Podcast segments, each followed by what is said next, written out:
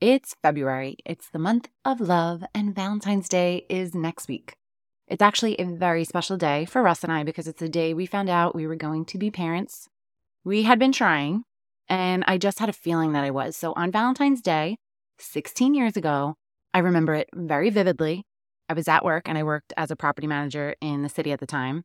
I ran across the street and got one of those pregnancy tests at Walgreens that said the word either pregnant or not pregnant, just so there was no confusion. And then I ran across the other street to Hallmark, and I picked up a little Valentine's Day bag with some tissue paper, and I decided I was going to wait till I got home to take the test. Russ was cooking a nice dinner, and while he was cooking, I went upstairs, took the test. Sure enough, it said pregnant. I cleaned it up, wrapped it up, and brought his gift downstairs, and I was so excited to give it to him. And asked if he wanted his gift before or after dinner. And he saw how excited I was, so he chose to open it up before dinner.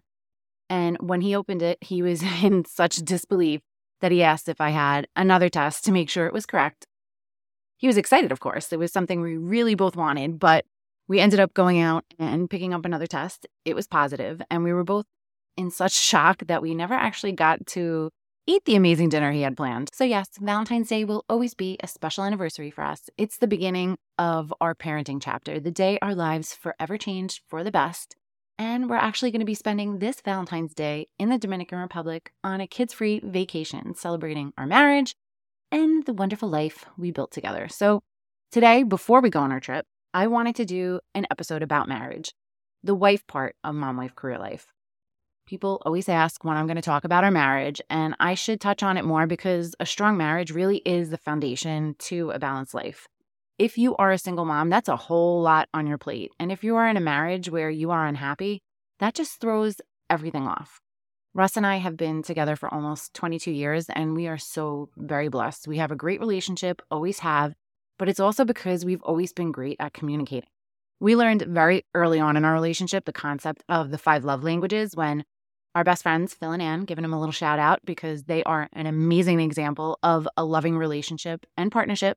But they shared the concepts of the book, The 5 Love Languages by Gary Chapman, with us. If you have not read that book, please do yourself a favor and read it. And when you're done, give it to your partner to have them read. And then go out on a little date night and discuss what your love languages are. It can really make a huge difference in your marriage, which brings us to today's topic. Learning all about love languages and how they will help you have a balanced marriage. Are you feeling overwhelmed trying to juggle all the many hats you wear as a working mom? Do you want more quality time with your family without distraction of work and time alone to take care of yourself and your needs? Welcome to Mom Wife Career Life. I'm Kerri, a wife, mom of 3, and a recovering perfectionist. In this podcast, I will teach you how to create balance in your life by implementing healthy habits, organizing your home and your schedule, being intentional with your time and in your relationships, and most importantly, how to start putting your needs first because no one can pour from an empty cup. Grab that second cup of coffee, or if you're anything like me, your third. It's time to dive into today's episode of Mom Wife Career Life. When you think of work-life balance, I think the majority of us don't consider our marriage to be part of that equation, or if we do, we don't think of it as very impactful, but it is. The stronger the marriage you have, the better relationship you have with your partner, the stronger foundation you have, and that plays a huge part in a balanced life. You need to take time to nurture your marriage. You need to have that kids-free one-on-one time to keep that spark alive. And I know if you're listening to the show, you are struggling with time management and trying to keep all those balls in the air. So the date nights and the self-care are probably pretty low on your priority list, but I promise you, you have the time in your schedule. And that is something I help you find in my coaching sessions. There will always be excuses for not prioritizing your marriage. We don't have time. My husband works crazy hours. Our kids sleep in our bed. We don't have a babysitter. We don't have money. And I'm here to tell you that all of that is just excuses. You do have the time. You don't need money to nurture your marriage. And all the other stuff is just stuff you have to work around if you're willing to do the work. And these are all things I could help you through in my coaching session. So if this sounds like you, then let's chat. I want to help you. Book a complimentary coaching call. They are free and they are short. So stop with the excuses that you don't have time. If you don't have time for a 5 to 10 minute phone call, then you need me more than you know. What you also need to understand is the concept of love languages and the part they play in your relationships. The concept of the 5 love languages comes from the book, The Five Love Languages, How to Express Heartfelt Commitment to Your Mate by Dr. Gary Chapman. In the book, he breaks down the 5 ways that most people express and experience love. And those ways are either through words of affirmation, acts of service, receiving gifts, quality time, or physical touch. I'll go through each one of them in a minute, but it's really important to understand that not everyone expresses themselves in the same way. Not everyone shows love in the same way. And this is not just in marriage. This is in all aspects of your life, with your parents, with your children, with your friends. I highly recommend the book, and I highly recommend you have your partner read it too. It's not too late to grab a copy and give it to them as part of their Valentine's Day gift. A good way to sneak it into the convo.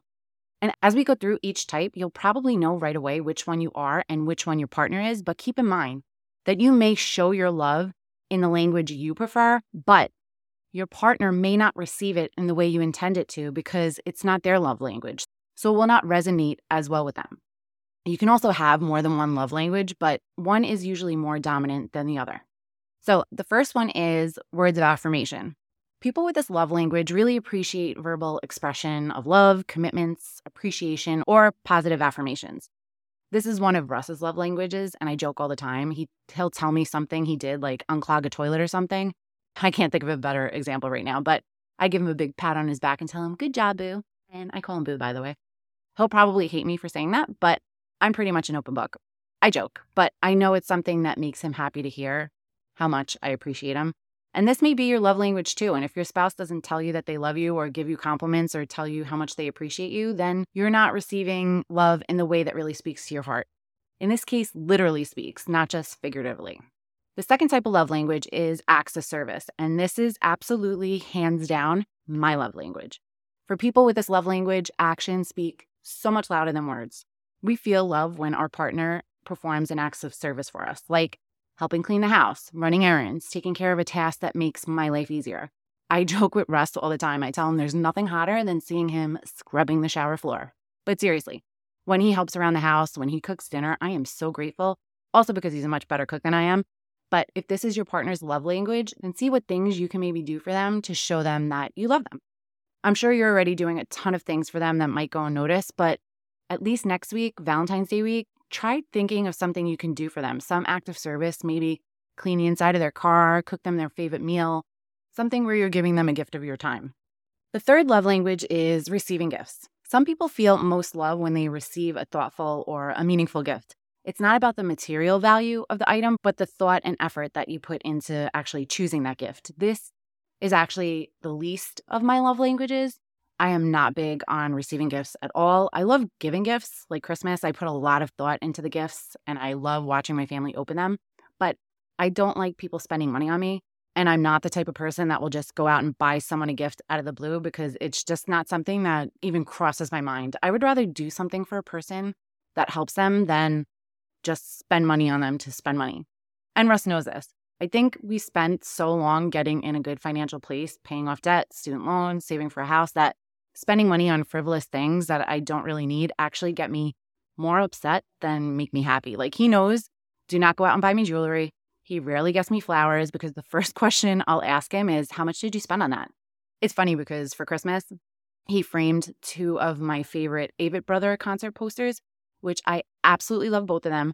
But he said the real gift was the amount of money he saved on the frames. And he walked me through all the coupons and the discounts he looked for that he applied to get the frames, which, he knows me so well, that really meant more to me than the actual gifts. I also rarely buy anything at full price, so if you can get a savings, that just lights me up too. So on the flip side, if this is your love language and your partner doesn't buy you things or they don't put much thought into what they get you, it can definitely cause a little resentment. The fourth love language is quality time. If this is your love language, then you value undivided attention and really meaningful conversations. You want to spend quality time with your partner and have them present and free from distractions when you're together. I think we all have a little bit of this love language in us, but I also think cell phones have made it really difficult for anyone that has this as their primary love language because we're always constantly distracted.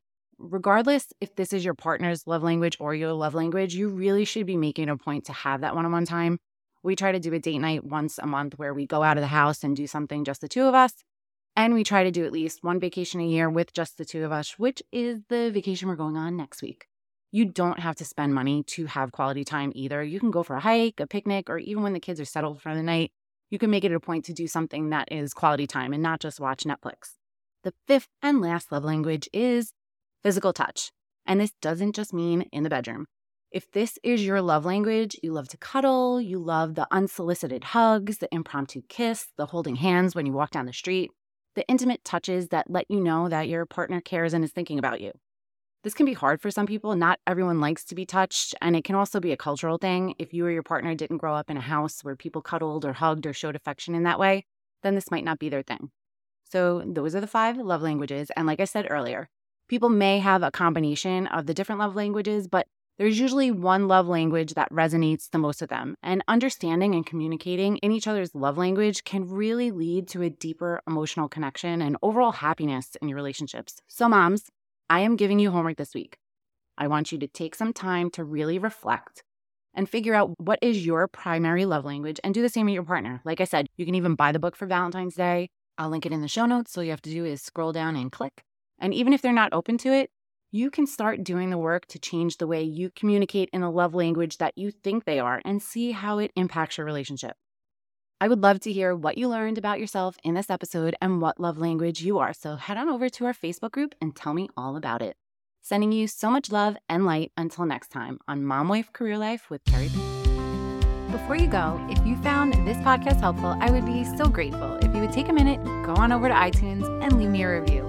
If you have other stressed out mamas in your life that you feel this podcast could help, take a screenshot of this episode, post it in your Instagram stories and tag me and let them know that they are not alone and they can create balance in their life too.